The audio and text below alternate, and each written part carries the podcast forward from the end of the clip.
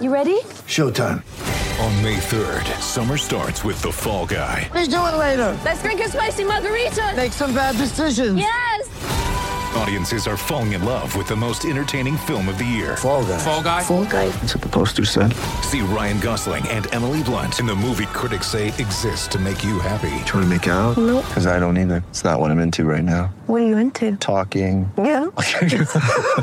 The Fall Guy. Only in theaters May 3rd. Rated PG-13. Get ready for the greatest roast of all time the Roast of Tom Brady, a Netflix live event happening May 5th. Hosted by Kevin Hart, the seven time world champion gets his cleats held to the fire by famous friends and frenemies on an unforgettable night where everything is fair game. Tune in on May 5th at 5 p.m. Pacific time for the Roast of Tom Brady, live only on Netflix.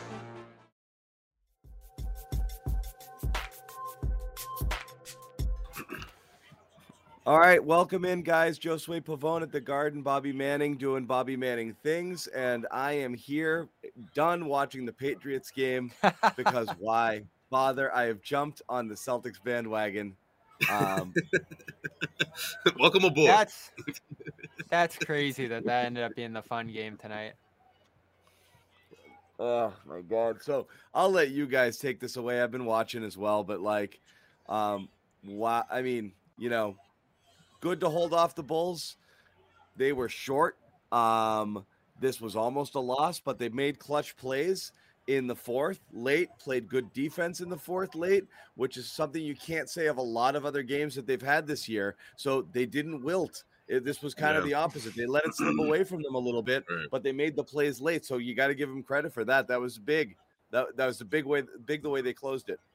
Yeah, you know what? I think you just nailed it, John. You know, for Celtics fans out there, I mean, this is progress. It doesn't feel like it. I'm sure it doesn't because you're like, oh, deja vu. Here we go in that fourth quarter. But at least if you compare this win to the others, it was one of the biggest things that I took away from it was that they didn't have to play uphill. You know, sure the Bulls hung around. You know, sure it wasn't comfortable throughout. It was Right. essentially the entire game.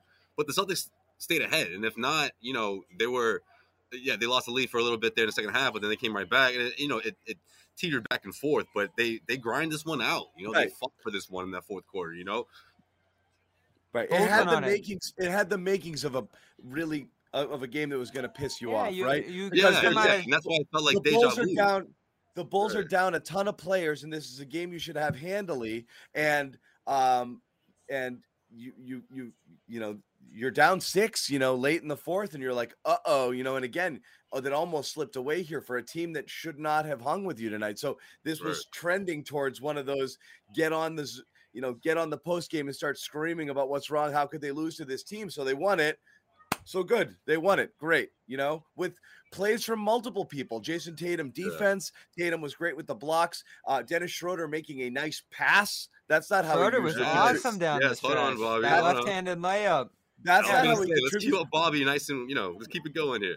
Rob Williams making four free throws. You know, like a oh, lot, huge. Like Well, that that's what I mean. is all like- exactly, right. John. Like that's the kind Yeah. of experience that these guys need, especially someone like Robert Williams. Something, that's a huge right? spot. That's a Yeah. huge Can we start with Rob? Four for four, pressure free throws, and then you know to, to pull it out. I, I think again, it's it's something that uh that experience they, they're gonna need that. You know these these five in particular. I mean, maybe not uh Schroeder, but you know big picture wise, I think you know those those four guys and Williams, Tatum, Brown. You know, they, they need to go through these sort of uh the, these stretches. You know, down the stretch where they need to come up with stops. You know, that was the one thing I was thinking to myself like. I didn't think that they would be able to pull it out because I was like, they haven't been able to put together one, two, three stops in a row, and that's exactly what they did in that fourth quarter. I want to get to some of the gripes from this game, but let's start off positive because it's a win. Rob, Rob with four straight free throws late. He he was what sixty eight percent from the line coming into this one. Not a guy I've had a ton of confidence in that spot over the last couple of years here. I think he's officially now sixty or no, that was his first year, sixty six percent on the season. I don't know if that's updated from tonight, probably not. Um, but huge spot, just a ginormous uh, pressure situation where this team and him in some regard too haven't been great and he was just right down the middle in those spots the first two kind of bounced around the second two for the win essentially there were just right through Uh, so he has certainly improved that. You've always liked the shooting stroke that he has, John. So there's certainly potential for him to be a better free throw shooter than he has been. Uh, but overall, his whole game, high post, inverted sets, uh, give and goes with Brown. We're talking, let's Even- say, two weeks of his best play of his career, like the longest stretch of consistent, awesome play from Rob ever. Right. Like it's funny, like Rob, like I'm I you know, you know I love my analogies, but like I made the Neo one where like he's still discovering he's the one and he doesn't know, and like he's got all these tools he can unlock. And that another one I always think of is like Will Ferrell in old school when he goes in the trance, you know, during the debate and says all of this stuff he didn't know. Like I do think if Rob like has these Hold on, weird hold like on, wait, you're talking about the uh, the therapy session?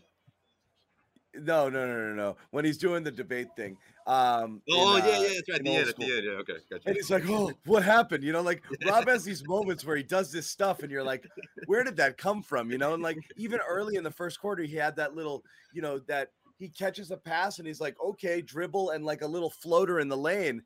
I'm like, that's just a that's a crazy Right. touch shot, and like that's a that that takes a lot of like feel. Uh, and it's just not something every big can like pull out of their bag. I think he's got stuff there. He just hasn't really harnessed it, you know. And he Yeah. just, you know, um, so it's a matter of just unlocking some of that stuff. But he was great, No, yeah, I'm glad you saw mentioned some that big to big one of, passing in this one too. one of and he made those, great um, passing when he comes up high. He had that great backdoor to Jalen. You know, Mhm. No, but I'm more again. into him going the other way, right? Like putting when, he has his uh his, his back to the basket and, and he oh no, rather he has it he's facing the basket and he'll turn, you know. That was driving us crazy a month ago.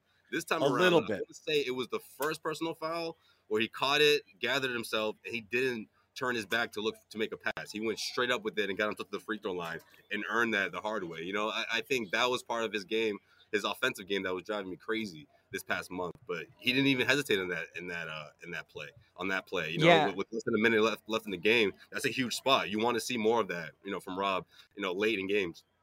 and having the bonus there on the Vucevic foul is them going downhill a ton in this game, shooting almost all their first shot ha- baskets at the rim. They got away from that a little bit in the second half, but overall they were pretty aggressive in this game, going at the smaller Chicago wings. The Bulls are pretty much out all of their defensive wings, and certainly their two uh, good players with size there in Ball and uh, and LaVine. So they were missing a ton defensively, and the Celtics took advantage of it. They went to the rim time and time again. It was a great game to do the splits with the big men and have the ball in their hands. Uh, so you got a ton out of that. You certainly took it to them early and set a tone in this game. You held a lead for large stretches, like Joe Sway said. They were going to make their run. They shoot 8 to 13 for that stretch where they took the lead from three. They were just knocking down everything. Ayo Dosunmu was unbelievable. Oh. Uh, so yeah, this is a good win. This is a rock solid win. Even though you you're supposed to beat this team and blah blah blah blah blah, you played well for most of it. You nearly blew it with some key miscues in the fourth, but you got up on your feet. You had that bonus late, and you take advantage of a big break there on the foul call and uh, walk out of here without even needing to run a late game set. And they had to get a pair of stops there after that too. A good one on Vucevic. He got a decent look, and then you get the fall on DeRozan there. So execution just getting better. A win like the Pacers won a week ago, a win like this one, when you're getting to practice these situations again and again, John, it's great, right? Like this is where they're stumbling, and it feels like every single night they're getting a chance to practice this. They're not practicing, they're not doing shoot arounds. It's tough to replicate these situations. So it's great that even against a bad team, you're being in these spots over and over again. You'd rather have this than a blowout win over one of these teams. You'd feel better about a blowout and just taking it to them. But we know this team's not. they've got got to start. They, they have to start right winning some tight, close games. So yeah, you'll Right. take this. You'll take the Pacers for sure. Uh, I had a blowout again, guys. There goes John. yeah, no, that's a good point, Bobby, because you that's where you, you face those challenges that you're not going to see every single night, and how you respond obviously is a reflection of progress. And I think this is one of those, in particular, fourth quarter where you can say the Celtics they survived that, and that's a good thing. You know, obviously that huge run by the Bulls is not ideal, especially when you consider how well this team's been playing defensively. I mean, what they give up 22 points in the first like six seven minutes of that fourth quarter. I mean, uh, that that wasn't that wasn't what Chicago was able to do throughout the entire game. But you got the sense that they were going to just completely take over. But the Celtics they fought back, you know, and of course Tatum had a lot to do with that. But um, again, those those three consecutive stops, I, I thought were, were huge, especially when you got guys like Vucevic and and DeMar DeRozan. When DeRozan was coming downhill and he's you know he was lining it up in that second half, you know, and, and so was uh the, their other shooters as well. And while the Celtics were trying Yeah. to stop the bleeding, they were able to execute on the other end, on you know, offensively. I'm sure we'll check where Dosunmu got drafted by the end of the night uh, and see see if they had a shot there. But Well, apparently, if you easy- the, the the two outings against the Celtics, he's like money. I think he's like 15 to 16, I think, is the number. yeah, 15, 15 to 16. 16 against the Celtics this year. That, that's insane. I've never heard of such a thing. I don't think one so. team. That's so many guys have career shooting games against the Celtics, huh? And guys like him too. We've talked about that. It he's deep off Chicago's bench. But He- over he's, he's a good player. He's had a solid like year. that, I- that's but wild. I do want to. Uh, 90%. Let me, uh, while you guys continue on here, I just want to make one programming note. Patriots game is over. If you happen to be joining us just now, uh, was the off final? the Someone chat, asked if the Bills just scored. This game's still going. 47-17. Game is over. Ah, I'll remind everyone we do have um, a post game show coming up. Evan Lazar is in Buffalo. He's going to go grab some post game stuff. My guess is around 11:45. About 30 minutes from now, we'll be jumping up doing a post game show. So you can literally probably this show finishes up, jump right over to Patriots. If you're interested in a game postmortem and a season postmortem, I got to pay my bills. Apparently, I got to pay my light bills. yeah, you'll be getting It's that the- on the CLNS Media YouTube it's the page. light. Get It's not there. the yeah yeah. uh, So again, I got to fix my I got to fix my issues here. I'll be right back. They almost dropped Uh, 50. but yeah. Jeez. It, it was a bad game, You- man, and we'll we'll you- talk about all of it. You knew from the first drive, Oh, and then bad. they'll get to it, but that was horrid. And it allowed me to watch much more Celtics tonight, which was good because this ended up being a game that you had to watch a lot of, another close game throughout. I, Yeah, I I'm think gonna, were, were switching over. You know, well, Let's- they let's keep- did, but then they went back. yeah, I, I, I'm interested to hear actually in the chat what people were watching. I don't know how long people held out hope on the Pats. I was probably like hanging in till halftime, and then the score after halftime, it was it was clearly over at that point. Well, I was cracking up when the when they um I think the Bills when they scored what was it? I think it was when they were up by what was it 33 or whatever? Around that uh, uh, was it like a delay or something? Soon as the Pats fans went to the Celtics to check on the Celtics they had just given up the lead and they were down by six. They're like oh here we go. It was like you know early the fourth quarter uh when when um Ime took that timeout and that was the exact moment most Patriots fans were switching over like oh here we go you know? This is the new era of the Pats. Yeah you can right. get punked and sent home on wild card weekend. I thought I heard too that this was the first wild card year for the Pats under Bill, which I guess it is, right? Yeah, they always won the division all those years, and then the year they didn't, they missed the playoffs. So here's life for the for the immediate future here. That just a brutal end to that season. But I, I do want to keep keying in on crunch time here because they're down six. It's three thirty three to go. DeRozan hits those free throws, and they call a timeout. And I guess we'll key in on Tatum in his game now. This is probably a good time to take it over because he didn't do much down the stretch. It was more Brown, Rob, and uh, Richardson with some spot makes late. Schroeder outstanding too. I'll give it to him. Like in terms of shot making and just willing them back into it when you go down six there, he was the one who started attacking because Tatum turnover after a timeout, playing in a crowd, throwing into the backcourt, uh, charging into a guy named Hill, who I don't really know.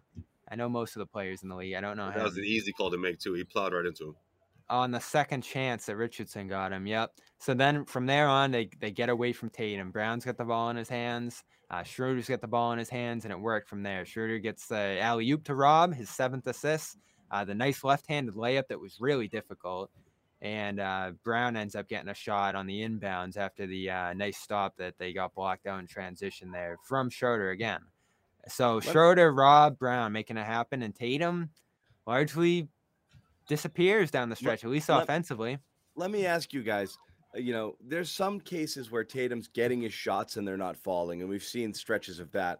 Is he a appear that he's not getting the shots he wants, or what's happening? Like, uh, he, uh, he's definitely struggling on the tweeners when he's trying to get to the basket. He doesn't get all the way there, and he has to put up some sort of kind of in between awkward shot. He's not finishing those at all. Uh, he's definitely missing some open looks with his threes. I mean, he had a couple early in the first half, just dead eye looks. He had one from the elbow, you know, from the you know. Uh, oh, he had he the had all time to, make, the to break take that that he literally was like left, right all day and still doesn't. So the the stroke's still not pure pure but is he not getting to his spots where he wants to be to be operating and to you know to be doing the stuff that he wants to do? Like what's behind a night like this? Because it looked like he was kind of in a flow early and you're like this could be a good tatum night but then you look at the box score at halftime it was six for 15 it felt like he was better than that. I was like oh that's not great and then it just kind of you know it continued from there. Two for nine second half really not able to create much and do much at all offensively in the second half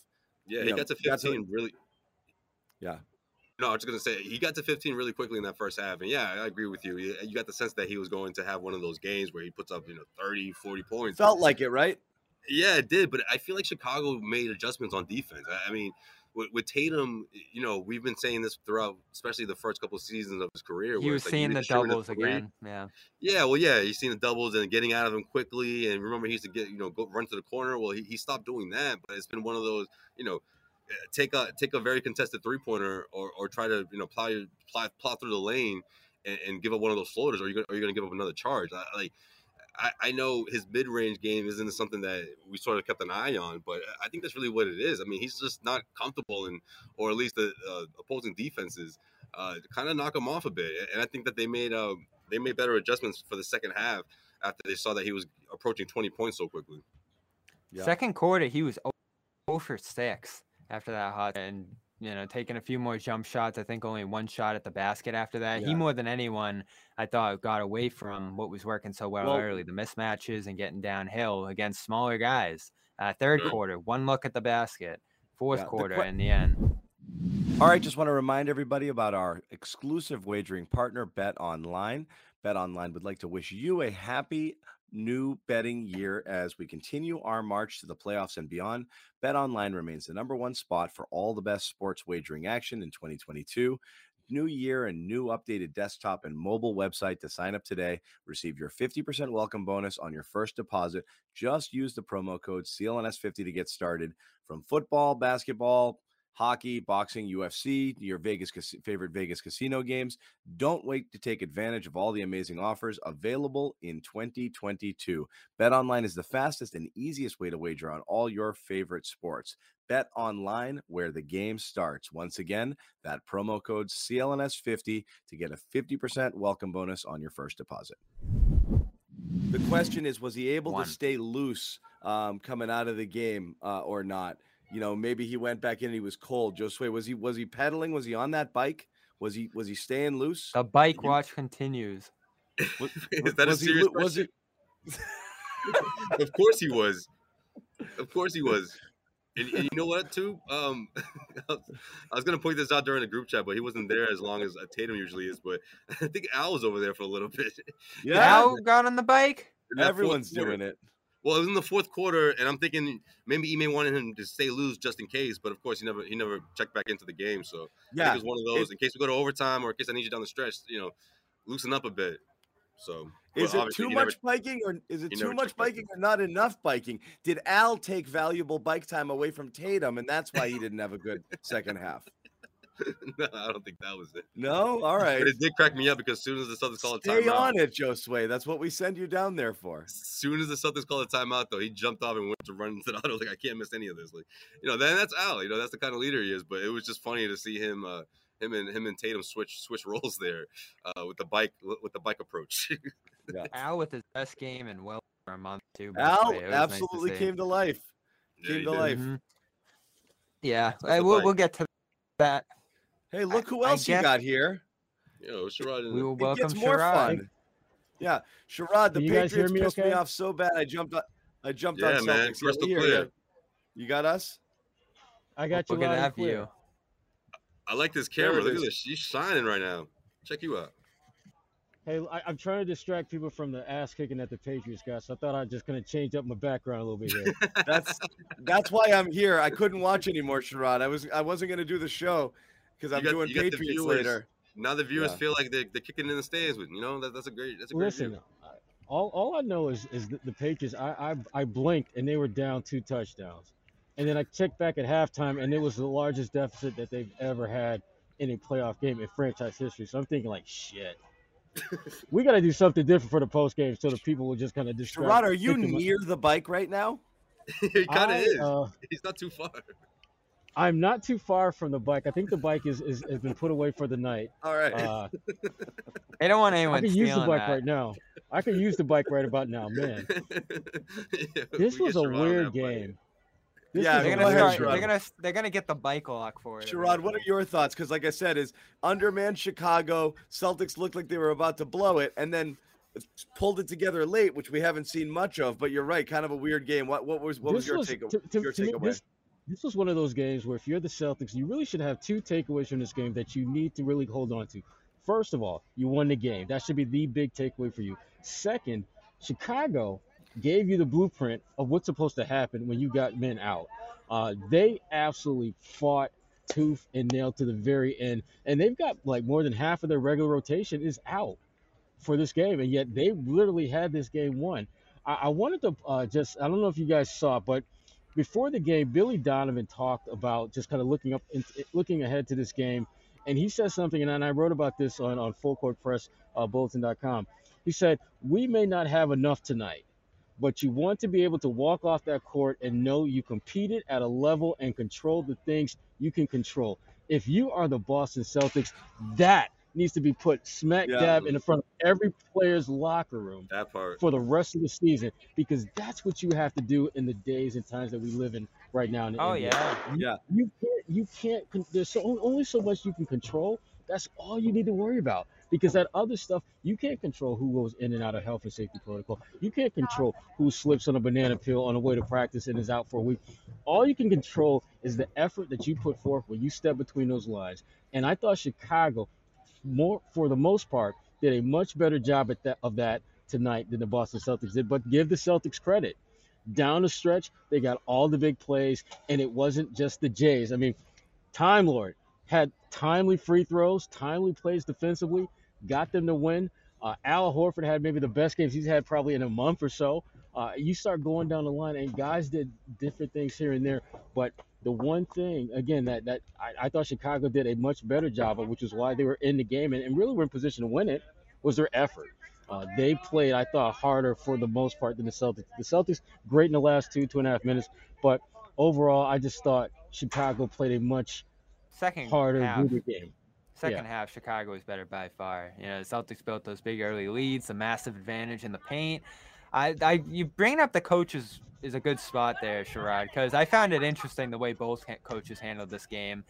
Billy micromanaging things, calling Mhm. timeouts a ton just to get them set up right. There was even a play where they got blocked and there was like two seconds left on the shot clock and they called a timeout to drop a play. You just saw how much he was taking for granted the fact that they were within a possession or two there and the fact that it could slip and they weren't going to let that distance increase there on a Celtics run.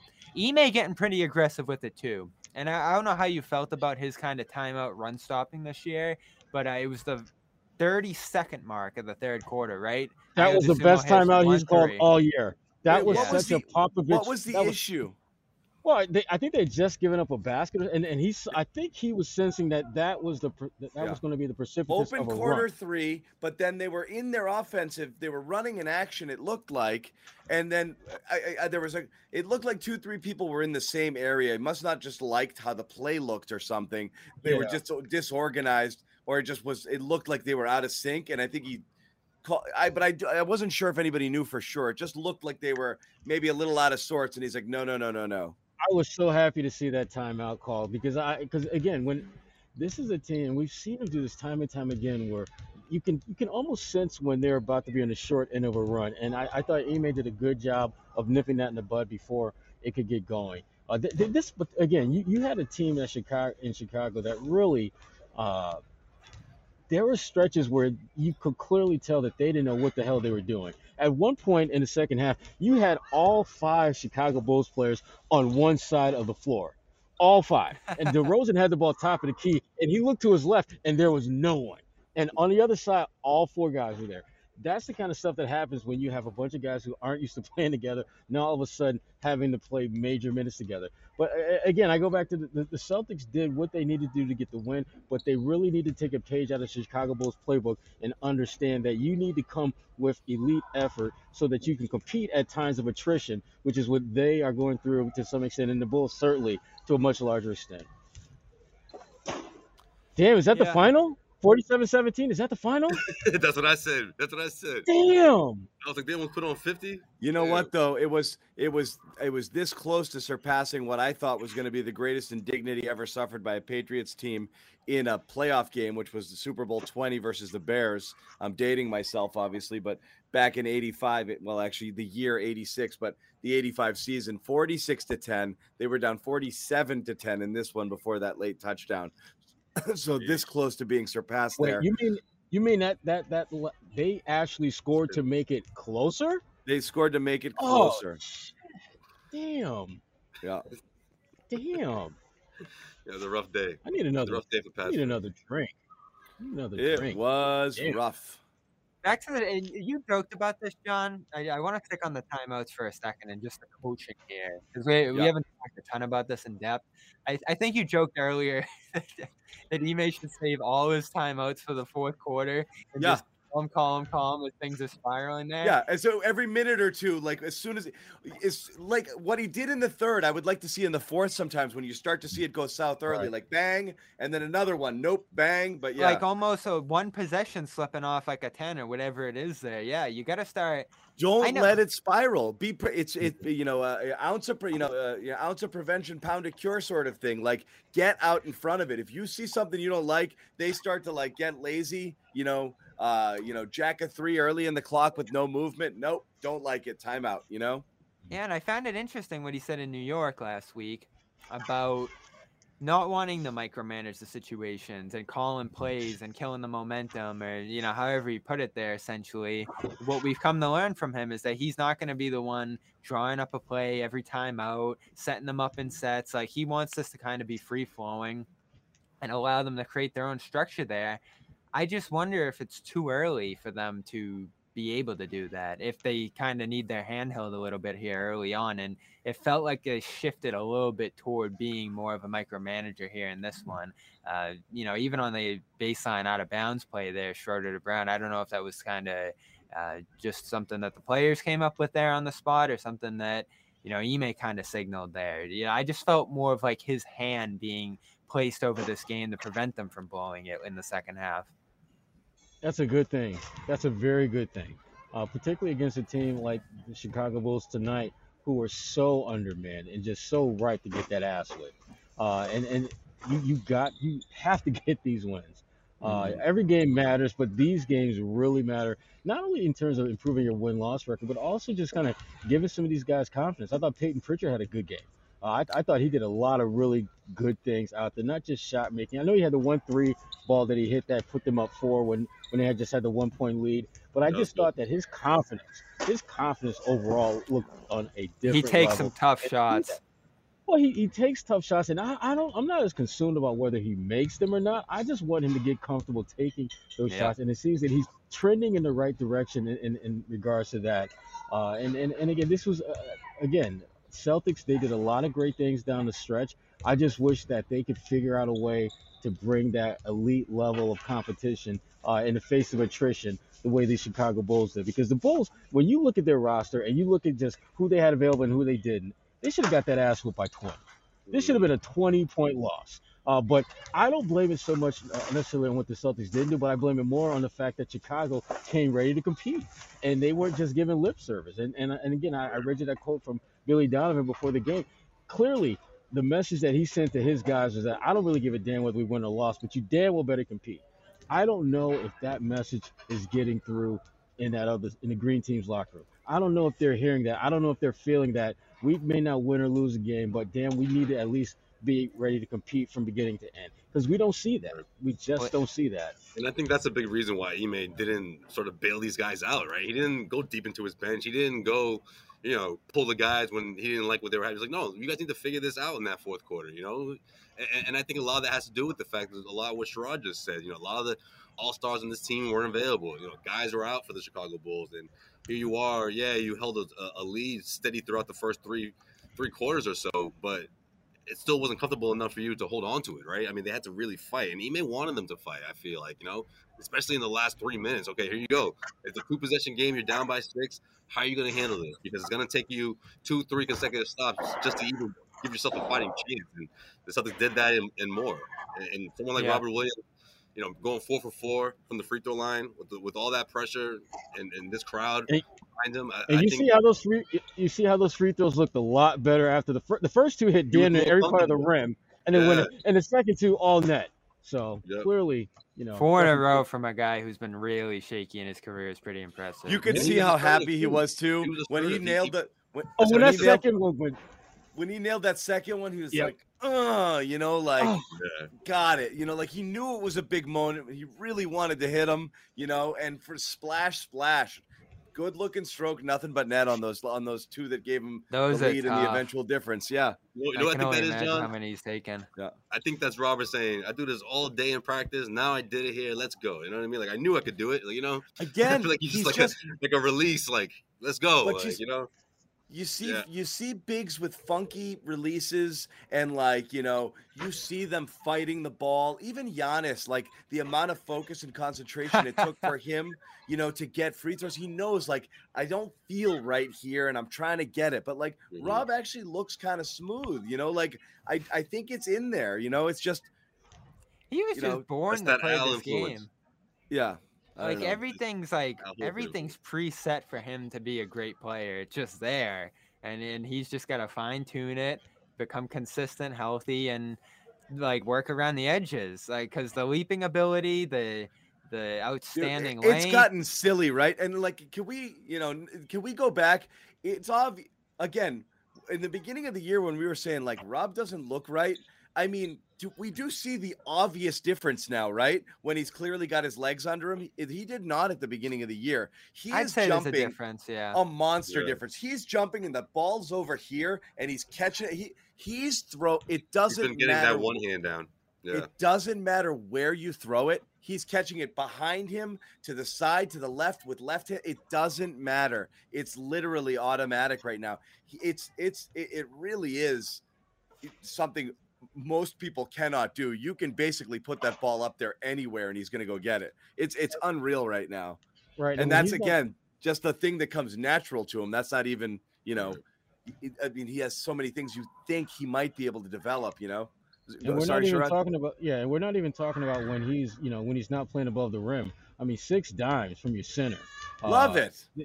And and again, that's he's he's just such. I, the potential for him to be a complete all-around player is so apparent. I mean, you look at Vucevic tonight, and we talk about some of the bigs in the East. Obviously, Joel Embiid is at the head of the table, clearly. But then you look at Vucevic, you, you look at Sabonis in, in, in Indiana, and, and you look at where Rob's at, and he's younger than all of those guys. And yet, when you look at the skill set, there really isn't this huge. Well, Joel Embiid is a huge gap between him and everyone. Um, but when you look at the, the passing, the, the scoring, playing above the rim, Rob is trending to being in that conversation with those guys. It's just a matter of him being more consistent and, to be frank and to be candid, getting an opportunity to do what he does well. Uh, I don't think this. I don't think the Celtics and the Jays do as good a job as they can putting him in position to help them be great. Because that's the thing about this team that I, I, that kind of kills me. I think Rob could be such a central figure in making all the guys around him better if you give him that opportunity to be that guy, which I don't think he's getting with any kind of consistency. the passing's so natural too. Like you just give it to him, let him touch the ball, and they're starting to do this earlier in games too. You, you look at the first five, six possessions of this game. It's kind of Brown, Tatum bouncing between him and the high post there, just letting mm. him get a touch, a So- feel for again- it, because he makes such quick decisions. He doesn't need to yeah, read the yes, board. He exactly. The quick bang, decisions, bang. Bobby. Right. Yeah, the quick decisions. That that's what the really good playmakers do. They don't spend time lollygagging around. Shit out. They just make the damn play. Oh, so that's great. the that's the thing is like uh, when we when we um when we talk about it I'm, and I don't I'm not trying to turn it into a referendum of of Jalen and, and and Tatum but we talk about what comes natural to people. Rob despite the fact that he's not asked to do it a lot is a natural passer. It's clear as for the things that you mentioned. He makes quick decisions. He sees it fast. He zips it right there. It's usually on the money. Uh you know i- i- he's got he's got it in him. He's he really makes good. He makes he finds the lanes. His passes don't very often get deflected. Um, and then you see other guys, and they're just not. You know, it's and the timing of it is really everything. It's almost like a quarterback. You wait a beat too long and you miss your window. You know, and that's what it is with passing a lot of times too. If you don't recognize it or anticipate the opportunity, you're not going to make the play. And Jalen and Jayson are a lot of those times they're driving and then they'll look up and say, Is there something to be made? as opposed to seeing the whole thing develop as they're going, which is I've got this guy going, and if he comes and if he cheats, I've got the I've got this over here or I've got that over there. You've almost got to like see your options.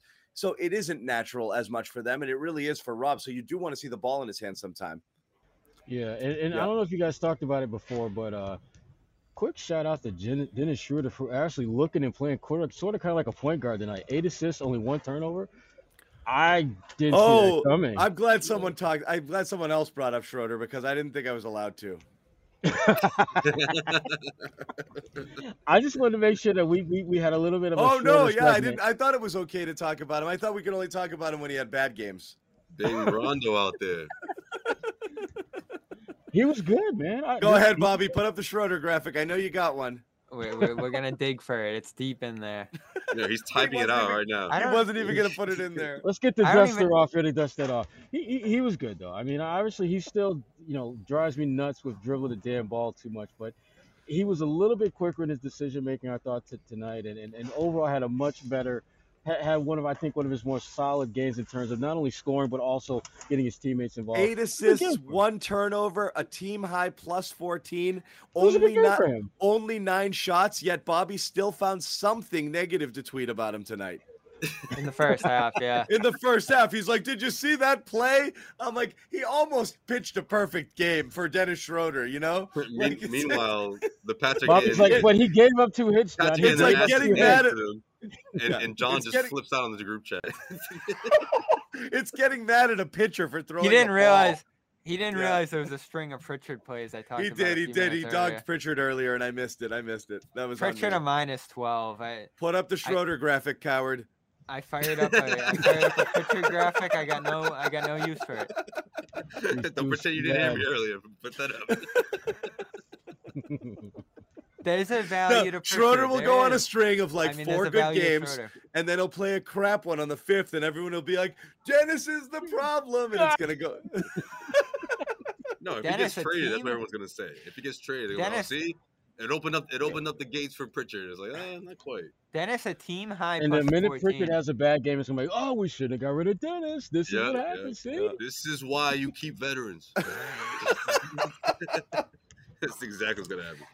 Yeah, yeah, love pretty it. It's great. Love it. When, when you're Sorry, able to get him doing things that help you in a smaller role, nine shots, passing primarily, overshooting, i- it's great. And you see down the crunch time his his ability to get a shot off, a tough shot too. Mm-hmm. That left-handed was really the moment of the last four minutes there. What sparked the run essentially, I thought.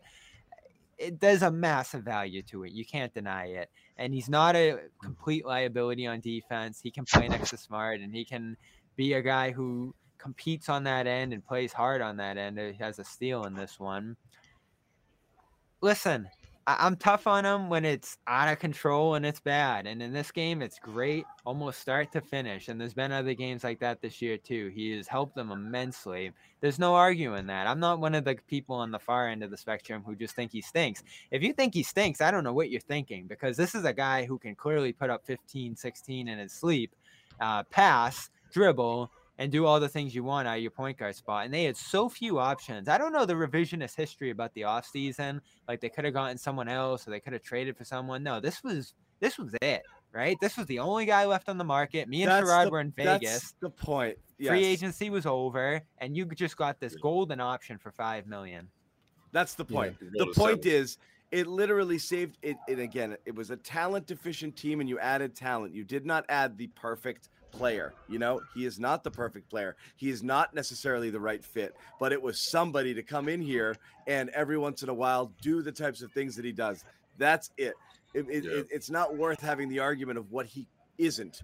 I, they, if he was more than that, some team would have signed him before the Celtics scooped him off the gra- scrap heap for five million dollars. You know, you got that's what you got. You know, Right. it's you got an imperfect player who every once in a while will drive you friggin' bananas. You know, It but is. it's also and- and something he that tried- they didn't have. He's been doing that his entire career, right? It's also a weapon that you didn't have last season. And you look at the backcourt, you look at the scoring, the production that we saw last season. Granted, Kemba wasn't Kemba. He was, you know, he was so banged up that he was unreliable. But at least you had someone to sort of make up for that point production, right? And and, and you know, someone like That's Schroeder, who, who isn't who Well, isn't you know Yeah, you had he was he's in the uh the traditional point guard and trying to get everyone the ball, but he's gonna give you points, he's gonna give you offense. Right, and, and you're always you're always trying to add talent where you get the most bang for your buck. If you, I mean, if you think about this, I mean, how many guys can you get at the price that you're paying Schroeder who can get you 15, 16, 17 points Seriously, a in game? That's today's not- NBA, you know, Right, Yeah. yeah, because I, I had a, I had a conversation with Brad Stevens actually before the game, and we, we talked a little bit about the trade deadline coming up, and actually that is also on fullcourtpress.bulletin.com. Uh, and, and Brad, you know, again, he his his approach is very similar to to Danny Ainge's, which is not a surprise to anyone. And and that gives me the sense that even though Brad wouldn't tip his hand because no GM at this point tips their hand as what they're looking to do trade deadline wise, but I get the sense that he's going to follow a pattern that we've seen year in year out that Danny has done, which is he's going to talk to a lot of people. He's not going to see a deal that feels as though they're going to be, you know, really getting significant bang for their buck, and they're just going to take a pass and try to get something done in the summer. Uh, I, and I think, for, to be honest with you, I, I, think that of all the different paths that you can take, uh, you're not going to make a deal to become a championship contender this year. So you need to make a decision as to whether you want to develop the young guys like Payton Pritchard and Nesmith and those guys, as far and develop meaning play them in in real NBA games and get their asses kicked, and hopefully they learn from that, or you just try to ride this thing out with with, with the guys that you have. Uh, and just see where see where things take off. Give Ime a chance to have the best talent at his disposal uh, as possible to, to give him the best chance of, of, of winning games. They have to figure out where, where they they're going. What's the sweet spot uh, between now and the trade deadline? But I, I would not be shocked if the trade down, trade deadline comes and passes and they do little if anything. Whereas come off season they look to do something a little bit more substantial and significant. Well, Dennis is still the one, right? You got to address that Yeah. somehow. If he's still here, you're probably thinking they feel they have some chance to keep him, right? Or do you just play it out and if you lose him, you lose him? I don't love that idea of that. I guess the cost versus what you're losing there isn't great at the end of the day. You get a full season of him, and if he moves on, he moves on. I would Yeah. like to see some kind of resolution to that, though. You, I just either either he's part of the team if going you're- forward or he's not. If you're trying to get something of value for Dennis, you know what that is? That's just being freaking greedy because you got him at a ridiculously discounted rate. So for him to leave and you not get anything in return, it's not like you had this huge ass investment investment in him for years. But if you he- get if if you get two second round picks and uh, you roll your eyes, they're second round Yeah, picks, that- but it's something you can use. You've given up a million of them. Yeah. Absolutely. If you can get something like that, then great, do that. But there shouldn't be this feeling as though, gosh, you know, they're going to give us two second round picks, but damn, we got to take back this contract that has like two years on it after this one uh, of a guy that we don't really like. Those are the kind of deals that will just make you cringe if you're the Celtics fan because they impact you both in the short and long term and not in a good way. The only way I'm moving Dennis is if you're getting either a late first round pick, which has some, Oh. some conditions, a couple of second First picks. round pick. Well, it's- First it's- round it's pick. done. You're like taking uh, you're Yeah. taking the Uber XL to Logan Airport. It's that is like. Shit, I'm not even gonna wait. I'll, I, if I'm, I'm not even waiting for the Uber. I'm gonna put his ass in the car and take him to my self. I'm not waiting for Uber. But, but reality, if you can't get something of decent value, whether it's a, whether it's multiple draft picks in the second round or a first round pick, it really doesn't make a ton of sense to move him. Uh, especially if you can figure out ways like this to get him on the floor and get Pritchard some decent. That's my point. Yeah, like I said, is I don't see what you're getting by giving him away for next to nothing. So to me, it's either eh, right, right. If you're getting second round picks, ride it out and stay with the player, or if you've decided you're going into not quite tank but stripped down mode and you want to shed some parts and shed some salaries and play the kids, I'm not gonna, I'm not gonna, I'm not gonna complain about that either. Just make a choice. If you're trying to win games, you're better with Dennis if you get a first round pick, you you can't pass up that opportunity. So decide what you want to be. If you're trying to win, you're better keeping him here. Um, Right. th- There's The no question about it. winning Is path to winning for them so tricky though. You feel good about a night like It's- this, and when they here's the start playing thing. together, but I don't feel good about it It- tonight. but it comes Yeah. down to this: like eh, the the the circular debate we're going to continue to have is: do the Jays not have enough help, and that's why they're struggling right now, or do they just simply need to elevate their games? And if they did, we wouldn't have we wouldn't be pointing to all the other problems as big bigger problems. Which is Jayson Tatum's just shooting horribly this year. Jason Tatum is not playing at his best. Is that because he's just having a rough year, or is it at, at the fault of everyone around him that there's just too much attention going his way? There's all these double teams. There's not enough floor spacers. People don't respect anything else on the team, so they can put all their attention. Pack the lane. He can't get where he wants to go. you I'm got sure that a- quote, John. The, the the book's out on them. The book's out, and it has been since last year. You know, when good, you know, Goodman goes in a locker room, gets those quotes, throws them out there. Everyone calls him a hater, but basically, every single team you face says the book's out on them. They're going to ISO. This is before Schroeder got here. The Jays are going to ISO. They're not going to kick it out. They're not going to move it to other people. You don't have to respect anyone else on their team. They're really easy to load up on. It's a slow, deliberate offense, so they're easy to defend. So yes, the extra attention they're getting room, in the the fact. Yeah, That yeah. from Warriors locker room. Yeah, exactly. And you and you know it, you know, whatever. You were there. Um, so the book's out. Ime says it about Ime said it when he took the job. We're, we're too ISO heavy. We don't pass enough. Our assist rate is really low. I want to change that. You have opponents say it. National media says it. But for some reason, we can't fully acknowledge it. The question is: Is it fixable from within, or do you have to gut the roster and and and go just get a whole bunch of new stuff, or is it just simply all of a sudden it starts to fall for Tatum, and then you're like, great, you can play. A, you could be an ISO heavy team if your guy if Tatum is scoring like he was, uh, you know, pre bubble and you know post All Star break that year. but he's, not- never been a good ISO player. That's never he- been the way that he year, gets yes, it. but he's not right. But I mean, when he Yeah, but he had when- some heck of a, you know, he had a lot Yeah. different weapons around him. But that's beside the point. I guess what I, what I was gonna say is, like, I think when you look at the roster and you think and you and you consider what's going on with Ime and his coaching system, and these are systemic changes that are gonna take a take a bit. But I think one of the biggest differences is going to be whether it's the near future or whether Brad's able to put together some sort of trade before the, the deadline. Is that maybe these guys are going to see the difference when they when they have better weapons around them, and they're going to say, "Oh, okay, so this is you know what I mean." You, you you you enhance those weapons around those guys, and then the system stays the same, and they're getting better at it, and you're hoping that whatever deals that you can make to enhance this roster is going to be enough to make it a, a championship contender. But I'm not quite sure that happens this year. But whether or not that you know that comes to fruition, they have to continue to show that they can make guys around them better, that they can enhance players that wouldn't be enhanced elsewhere. And I think that's just something that we still have to figure out that they Yeah. can do consistently, you know, regardless of who's And- around them. You know, enhance their their team. and they haven't even scratched the players. surface of that. They're the two best But they're players the not- And what's and, and funny it's- is- they're supposed to be elevating their game, you know.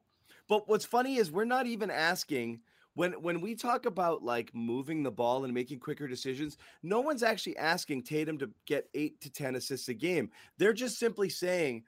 Move the ball more, get into some actions, move off the ball, and when you get the ball back, you'll you might be in a more advantageous position to score than if the point guard hands it to you at half court when he crosses half court, and then you set up you set Everyone up and clears you get really deliberate and mm-hmm. everyone clears out and every single the defense sets and is sitting there waiting for you. They're mm-hmm. waiting to double they're waiting to collapse there's people in they're packing the paint. That sucks that offense sucks. So Yeah. move so commit to moving it and moving your body and getting to places so when you get it back you're in a better position than isoing 50 feet away from the basket which makes no sense to me. That's all Yeah, people but- are asking. They're not asking them to Right, be that point forwards right I think that's what drives us crazy, especially in that first half. Right? Look at the second quarter. I, I felt like the Bulls made made their adjustments, and the Celtics were trying to pick up their offense, which I thought you know that that helped them throughout the first. But you're losing something on the defensive end. You know, like this whole like a uh, fast break style and up pay. They, when it's when it's rocking, it looks good, which is exactly what we saw in that first quarter throughout that run. And then you see that slippage on the defensive end, and then they can't defend in transition. You know, they, they start to uh, they- they're they're like a step behind, and maybe that's the result of being on the second night of a back to back. You know, coming from from the road, but you know, in that fourth quarter, they showed the, the mental, the right enough of uh, mental toughness to get through it, to power through and make the right decision. So we know it's there. You know, I, I like Yeah. what you both said. To, uh, getting off the ball to get it back to yourself. I think that's a huge part of what they need to do and what they've done when they've been at their best. I mean, Rob threw a uh, lob to Tatum in this one. That was unbelievable. Uh, th- This was just a great example of what you can do if you're both those players if you get on the ball when they were at their best in this one and just the shot selection of this team early like early early this was it was great to see them shooting a ton in the paint and even if you look at the shot chart you know you pull it up at nba.com for anyone um, this was just all paint touches the threes ramped up a little bit in the second half but early on you weren't shooting many threes you were just doing everything You- around the paint You know Beautiful what? One of my fa- It was so beautiful. You know what? One of my favorite stats that they put on the broadcast tonight was it had nothing to do with the Celtics. It was the Chicago Bulls lead the league in three point uh, percentage and bottom of the league in three pointers attempted. Mwah, beautiful. Do that.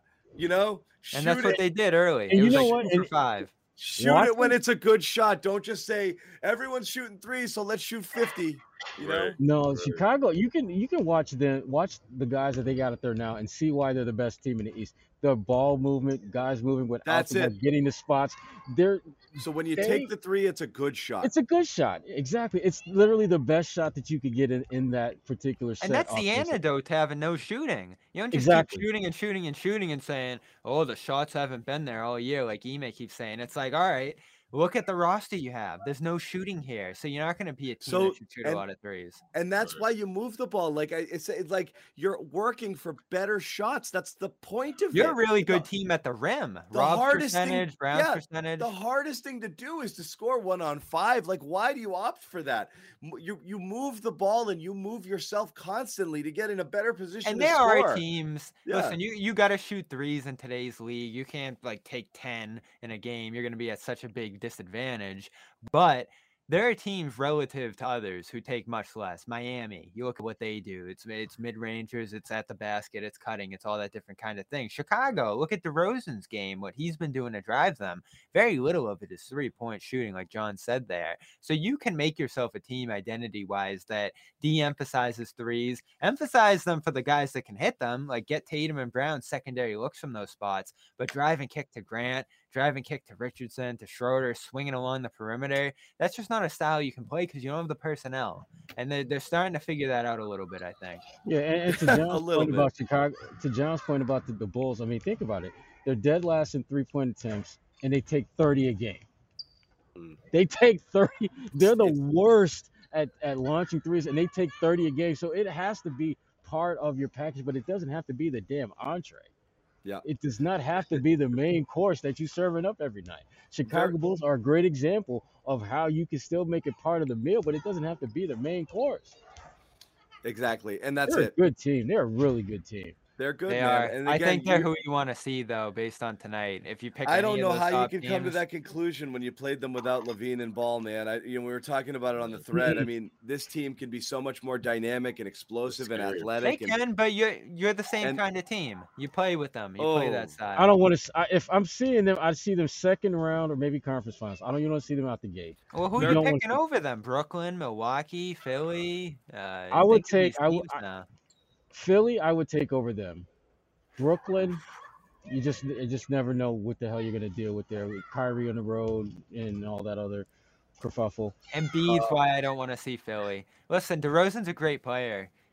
If he's your best player, that's who I want to see on the other side. He's not your best Durant. player. He's not your best player. That's Zach Zach LaVine LaVine. is your best player, Yeah. and he's and, didn't and, play and he's playing at a higher level than both Tatum and Brown, and he has been for over a year. So and they have a big man who can stretch the floor. And a And, big- he's not a he's not a defensive anchor. they have they man. have No. four, they have four high end talented. They're a great players. team, but Okay. listen, I'm not knocking Chicago. I'm saying they're not the Nets that they lost. They wa- wa- gave up like a 40 to nine. The only run when they reason they're not is because they're new and they haven't fully arrived yet. But and, and because you're not used to them there yet, they might be. Maybe they don't do it this year. There's no, but they could. They're they don't good, have the man. kind of talent of those other teams, but I do believe That's that they're what more that's of a what team. it is, Sherrod. They're You're, more you're of a team than those other They're teams. more Those of a team, you though. talk Yeah, about have more talent. These guys are more. t- I think this talent, more of a team. I think they have I mean, plenty you, of you got a too. second round pick, the kid uh, Dosunmu, who's really good.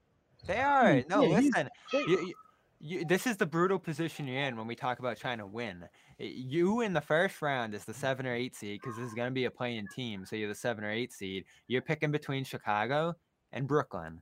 And you look at those two teams when they're fully loaded, and it's not even close. You step in their series against Brooklyn, and you are not even sniffing a win. I think the Nets and the Bucks are on a different level, but I think the Chicago is much closer to I'm that. saying. Chicago's much saying. Chicago's much closer to the top than they are to the middle of the pack. That's There's what I a chance.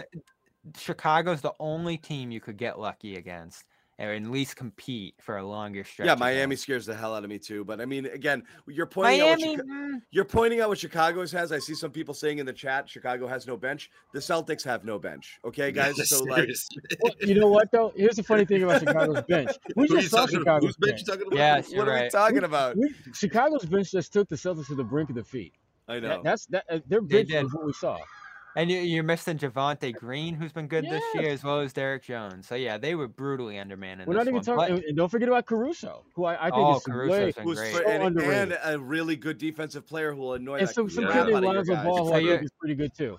They were missing five rotation guys in this one. Really Who knows a what they do with uh, Patrick Williams, who they could Ex- trade? exactly, exactly. another- with the wrist, right? So- Very, very quickly, guys, I just want to give a heads up. Uh, uh, little programming note again. Patriots post game is going to be coming up shortly. It'll be on this channel after this show is over, but also over on Patriots Press Pass. So if you haven't subscribed, you want some Patriots content, head over there.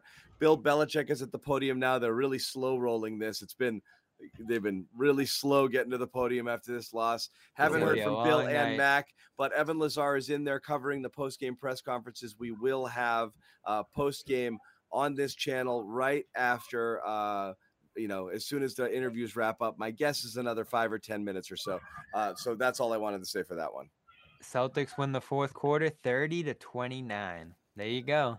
And the way that was that started off, you, you didn't think that was gonna happen.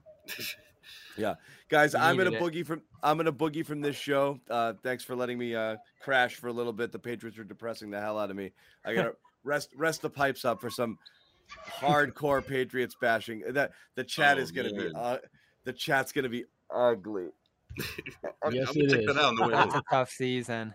I'm I'm not in. ready for it. The the question for Patriots I'll ask is whether or not, and I'll ask anybody here who's watching who might join us later, and something I'm going to talk about with Evan, whether or not any progress was made this year. Do you feel that this team's arrow is pointing up? I know they made the playoffs, but um, it's hard to feel good about uh, the way things went here, um, especially when you see the level of some of the other teams who are going to go far in the postseason and how far away you are from those teams. So we'll talk a little bit about that, but I'll let you guys continue the good vibes with the Celtics and their win. You know what we're gonna talk about, John? Good night, Joe. Now that I'm in charge, we're doing trades. We're gonna talk a Yeah. little trade deadline a couple You weeks can out. you can you can Schroeder bash all you want. All right. No, yeah, I let's think, see. uh, let's I hear think- your best Schroeder do. Now that I'm gone, you know you you got you guys can boogie, but I'm I'm I'm out. I'll talk to you guys later. All right, Enjoy- man. have, have fun the rest of the show. Thanks everybody. Thanks, John. Uh, yeah, uh, fourth quarter, 130 offensive rating, 126 defensive rating. That's a, that's a good step for this group. Now, I, I'm I'm off this game. Good win. You needed it. It would have been a disastrous loss if they blew it. it it's still, and I, I'm glad Fry kind of talked to Brad a little bit before the game about what they're thinking here. And I'm I'm sure Brad didn't say too much. You know how Brad is, but I, I do wonder where his mind's at because something's got to change here in my mind, Sherrod. Like this mix isn't great. The shooting's brutal. Uh, they got to start to have some long term direction here in terms of Short thinking. and long term. Yeah, I mean, I, I the the one thing that that we we talked about that we're kind of both on the same page with is that the way this team has played has added a different kind of wrinkle to the whole conversations you have with other teams about your players and, and their players because you know typically when a trade deadline is coming up you're either playing really well and you're just trying to tweak something here or there or your team sucks ass and you're just trying to just everyone who's on your roster is up for grabs. And then you've got the Celtics right now where they're in that middle of the pack where you have games like this where they look really great. And then you have other games where they look like trash. And so it's like, do we need more time to develop the guys that we have, or do I need to pull the trigger and get what I can for the assets I have?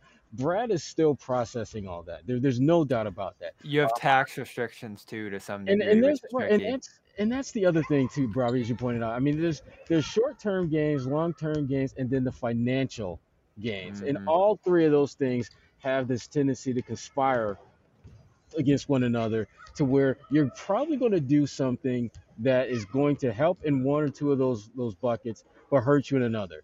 And so he's he's still trying to figure out what direction to go because again, this team is hard to figure out exactly what they need to do going forward because there's some things that they do well on some nights and some things they do not so well on other nights. It's just like they don't have an identity and it makes it difficult to figure out exactly what you need to do to improve the roster when you really don't know what the hell your roster can do consistently.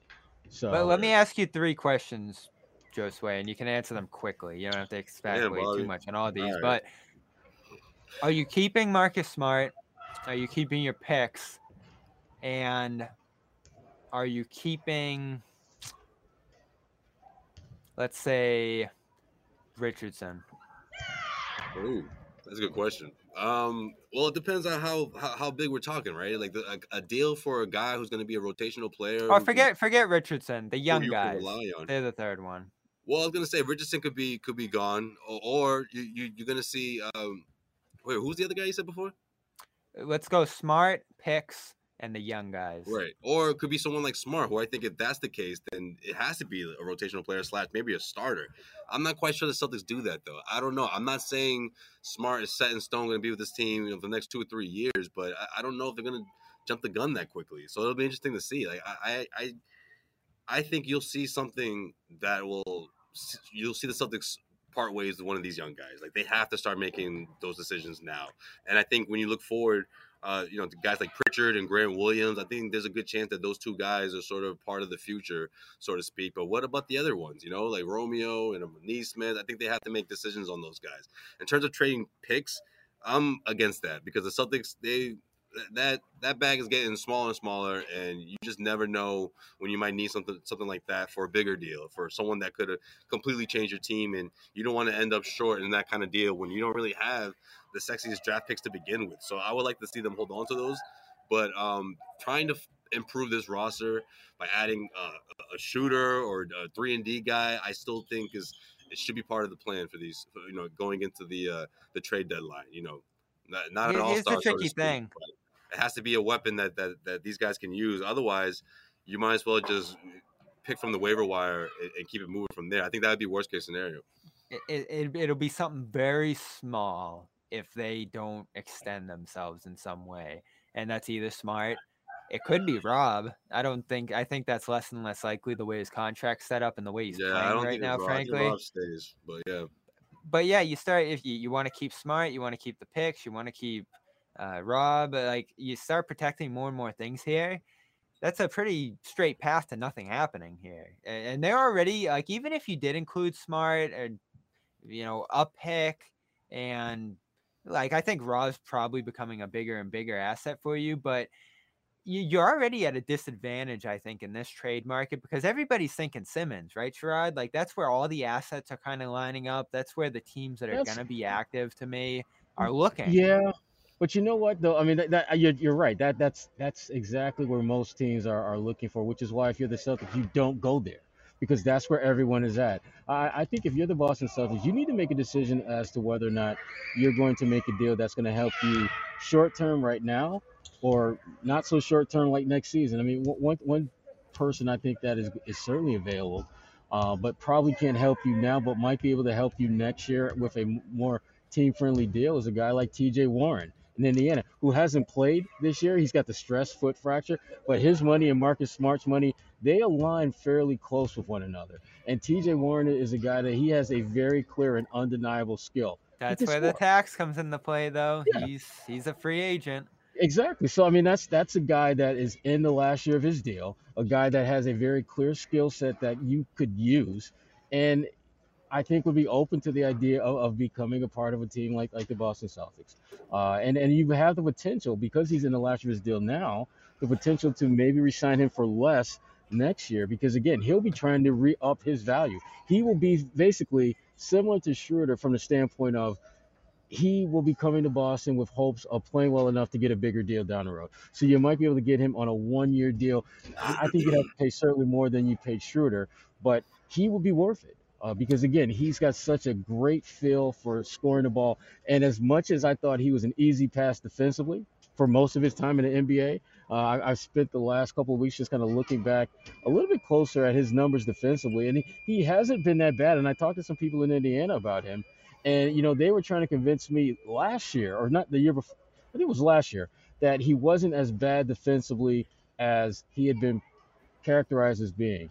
And I'm still a little bit indifferent about that. I still think he's not a very good defender, but he's such an elite scorer that you can kind of he's to me in, in many ways, in many respects, he's like a better offensive version of Jabari Parker, uh, Well, someone who who can score but isn't the greatest defender in the world. Damn. Here's the tricky thing about him. Go ahead, Josue. No, no, no. I'm saying damn because this guy's making noise. Sorry. Go Oh. I was gonna say, the tricky thing about him is the unrestricted free agency. You can, you're gonna kind of need some wink, wink deal there that he's gonna be involved long term because you have to give up something for him, right? Like Indiana likes him. Uh, he's a guy that they want to keep around. He's frankly in the Athletic said that he he's willing to stay there. He's not even looking to leave. So potentially, if he does end up settling down in Boston. Maybe that's a place that he looks to establish the rest of his career after Well, that. remember, Kim- Kemba Walker didn't want to leave Charlotte. yeah. Yeah. and and and they they knew, they knew exactly what it was going to take to keep him there in Charlotte, and they were just like, "No, we're good." Uh, I'm for Indiana- it. I like the idea because he's a guy who in the bubble was what 30 points a game. Oh my god, he was so good, and it, it drove me nuts because I was I was hoping he wouldn't be that good, so people would just kind of still sleep on him because he, he's a he's such a. I, I- I've been a big fan of his all, all the way back when he was at North Carolina State. I Um, like it. Yeah, because it's under the radar.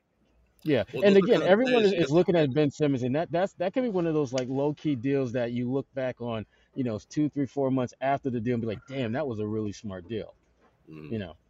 You want to get ahead on the crowd because there's guys everyone's talking about now, like Tyrese Halliburton and other breakout guys in the league now. Miles Bridges has become an amazing player. These are guys who a year or two ago, if you got ahead and were like, let's really take a stab at that guy and go all in and make an aggressive offer for him, you might have been able to get one of those guys just because they weren't stars yet. But you wait a little too long, and all of a sudden, Dejounte Murray, who everybody loves in the chat here, is untouchable. I think. I don't think there's an offer you Yeah, can make San and so Antonio. is that can Jalen him. Brunson, especially you know, they- talking about names that are He's being getting there in the comment too. section. Yeah. I think Dallas looks at Dallas offers for him and are like, we'll keep him. You Yeah. know, like I teams like their own guys. You have to get into a pretty unique circumstance to really get a team off a guy, and you have to be pretty early and have some foresight. That's my question on Brad. Like, is he gonna make some risky moves here? Is he gonna play it safe and kind of keep everything together here, which I think is the worst possible thing they can do because even at their height right now, they're a seven or eight seed in the East, and you're gonna play Brooklyn and Milwaukee and those type of teams every year round one. And even if you really reach your ceiling and catch a break there, you're not going anywhere. So you have to be pretty aggressive and have some foresight right now to change this roster. And I like an idea like Warren because he could be the third wing next to Brown and Tatum for years to come. The problem is you're gonna give up smart for him. That's probably where you start. it would right? take that. I mean, that's that's pro- yeah. I mean, I think that's where you have to to look if you're the Celtics. Uh, and and again, it's it's a heavy price to pay uh, because Marcus is such an important part of this team. But you've got to ch- you've got to do something different. You, you have to put chart. You have to get this team charting on a course that's different than the direction they're on now. And he again, he's his contract is in that sweet spot where you It could is. potentially move that and get something of decent value. Whereas you know. Uh, I don't think you're going to get a player with the kind of proven body of work that a Rob Williams has and the kind of upside that he provides if you were to trade him, unless you put some deal together and get some guy like Karl-Anthony Towns or Anthony Davis or someone like that. Then that's a different story altogether. But players in their early to mid 20s with his type of potential, teams aren't trading those guys. Yeah, the tricky spot you're in too is if Smart's really the guy you're going to look to move. You kind of see the last night or two here how much they miss him as a point guard, as a defensive organizer, and that's tough Absolutely. to replace if you give him up for a wing. You need shooting, you need another wing right now, but you also need a point guard. So needing those two things kind of puts you in a tough spot here. I know you like Buddy Hield. I was just about to go say, next. you know, when it comes to shooting, which guy I like for this team. I'm very, very, very interested in what Like Sacramento's that's the type of do. guy who the Kings will say, okay, we we'll we'll part ways with this guy for for less than we would two years ago. You know what I mean? Someone who's been in the league for a bit, and the Kings are sort of stuck right now and trying to restructure this roster, and they're gonna they're gonna be willing to sell someone like Buddy Hield for a, a lower price than than they would have a couple of years ago. Like I said, you know. So I sent the group a, a trade that I think makes perfect sense. Uh, I think it's Hield, Barnes, Fox for Simmons and Harris. Now that Harris, uh, Philly's looking to move Harris too.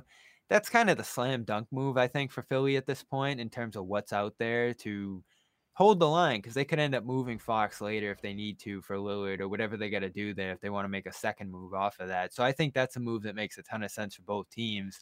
But if Philly keeps Simmons and they don't view that as enough and Sacramento strikes out there, I'm interested if you could pick off Hield their Barnes for something cheap. You know, they're they're big, yeah. big contract. That team's salary is huge and they're a 10 seed. They can probably keep competing with that guy, uh Chimezie Metu. He's kind of their breakout guy on the wing right That's now. Right, so yeah, yeah. so, you know, could you just take Hield salary here? The tricky thing is, is you're kind of tax restricted right now. And I know uh Sherrod's gonna move on and uh, do some other things there at the garden appreciate his time.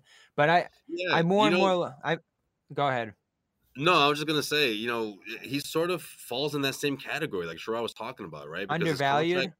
yeah, well, undervalued, and you know, with, with the last year of that contract, he's making 18 million, which is in you know for the 23 24 uh season. So you got a couple years to sort to sort of try to make this thing work, and you got someone that can spread the floor. You know, uh, he can also defend a bit. I, I don't know what these comments are talking about. Talking about 40, man. My man's not even 30 yet. He's 27 years old, or he's turning 28 rather. But you know, he's on the like. I, th- I think I said that what a month He ago. feels He's right so old though, Josue, doesn't he's he? on the right side of 30 okay it's not bad and and again he he checks the he checks that box of being a, consistent threat from outside. Yeah i know he's having a bit of a down year but that falls into celtics' favor you know that's how they essentially land landed a, a 3 and d guy like like josh richardson in my opinion right? I mean if josh richardson was who he was a couple of years ago or if he had maintained somewhere near that I, i'm not quite sure the celtics would be able to uh to, to sign him because there would be other suitors out there, you know.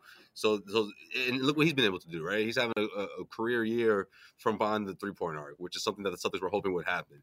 Maybe something similar happens with someone like Buddy Hield, who hasn't been able to sort of prove himself on that stage yet, right? That postseason stage, and granted, the Celtics may not be going so far in that stage this season, but he could be a, a vital piece for your near future for the next couple of seasons. If they just swap out some of the young guys on the roster, I'm okay with that because it's doing something. It's a forward-thinking move. I don't know if you remember my package deal, but like you know, this is again, this will be. It's not a slam dunk, you know. This, this, the Kings will have to, you know, uh, weigh out their options here. But and I know earlier I talked about I wouldn't like to see the Celtics trade uh, picks, but for this deal, this is this is the exception, and a lot of that has to do with the fact that I don't have Marcus in it. And uh, again, it, it's a tough sell. Hundred percent. You can't trade smart for a guy like that. Right, you can't. But but the sell on this on, on this trade is one, uh, the, the the future first. It would be two, someone like Aaron Nesmith, who they could sort of, you know, they're not completely committed. And they like have a- Nesmith. They have a year that. to work with him, and they like Nesmith, and he can be sort of that Buddy Hield ish player that could replace, you know, who Buddy Hield was, I guess, you know, four or five years ago. And then you have, you know, um, Richardson and and, and Juan, um, um, Hernan Juancho Gomez. Hernangomez just to just to make contract match. But look, if you're the Kings, that all that money will clear after next season. So you're not going to be big players this upcoming summer, but you know, next summer you're you're you're a big player. You have a, a couple of guys that you can decide whether you want to keep them or not, and you have a future first round pick. I mean, for someone like Buddy Hield right now in the stage of his career, that's not a terrible trade off, especially when you still have other pieces that you could sell off or keep part of your future in uh in De'Aaron Fox and and, and, and Barnes and Harrison Barnes. Yeah, and I, I think he's attainable. You know, it's big money over the next couple years. He is pushing 30. They got to shake it up there. I'm not sure Nesmith, Romeo, and Juancho, let's say, gets it done. You throw a first in there, maybe they start thinking about it a little more. But it is the right idea, I think. Stack the salaries, send out as many guys. Juancho, I think, is the centerpiece of this, and try to consolidate part of your roster into a guy you can actually use there. Because think of this bench right now, Josue. They have like 10 guys they just don't use. Right. So try to consolidate some of that money because Juancho's disappearing after this year. You got to take advantage of that now. Uh, you you certainly have a guy like Richardson who could help out in some sort of deal. Like you have a lot of uh, salary flexibility right now. I was talking to someone about this on Twitter. they don't have great value contracts. Like they don't have players that teams really want, but they can make a lot of different kind of deals just based on the fact that they have their own pick and they have so many salaries you can stack. So you can very easily, if you go to the trade machine, just stack up money and match Hield, and that might be all it takes if the That's Kings are just looking to get off that deal. Yeah, that, that, that's what that's what got uh, Hernangomez into this deal. Yeah. So that's that's what you got to look to do if you're Brad at this deadline. That's how you improve your team. I don't think you can give up Smart for a wing. You just you lose so much at point guard and on Yeah, defense. no, I wouldn't- It's just especially someone like Hield, you wouldn't. No, that's a that's a huge gamble. and even Grant, who I love, Harrison Barnes, who I love. I'm not sending out Smart for those guys because then you're just I think screwed at point guard. You can hold the line with Schroeder for a year, but when he leaves, you're really in trouble there. So Smart, I think for now, unless there's a big big deal that you have a chance to do that brings in like a third star and you send out all your future picks or whatever it is, that's where I think Smart gets involved. In terms of just like improving the edges of the roster, unless you find like a young point guard like Brunson, someone we've talked about that you can swap Smart out for, a little bit more of an offensive mindset than a defensive one, that's where you maybe trade Smart too. But I know a lot of people want to see Smart gone. You got to be smart with it because listen, he's not the mm. most valuable guy in the world, but he's pretty valuable to you still. And just dumping him doesn't solve anything. A lot of people are like, get rid of Smart. I For think you have to get something back from That's him. always yeah. my my clapback. For who? When you have someone in mind and it works out, and you can go through it, you know, and, and- find out the details and make sure that it, it, it it clears and approves on the trade machine, then we can talk. But yeah, you know, Bob, that's a good point. Like, no one is giving me a realistic option, I should say, because people have, people have given me some ridiculous options, with, which they don't even take seriously, and then they always they always end it with, I don't know, just get rid of them, and I'm like, well, that what kind of business is that? You know, like that's not. All right, do- Patriots. Patriots press pass starting right now. The post game show on that disaster in Buffalo. I got a graphic here somewhere. They're getting on board. so I'm not even gonna bring it up. You know, go CLNS Media. Patriots I'm tuning in on my way home. Is gonna be good. Evan Lazar is going live with John Zanish right now, so bring your Patriots gripes over there. We are back on Monday for a 12:30 game. Keep that in mind on. MLK Day. It's a 12:30 tip-off. Pelicans and Celtics. I'm Bobby Manning. He's Josue Pavone. We will see you then.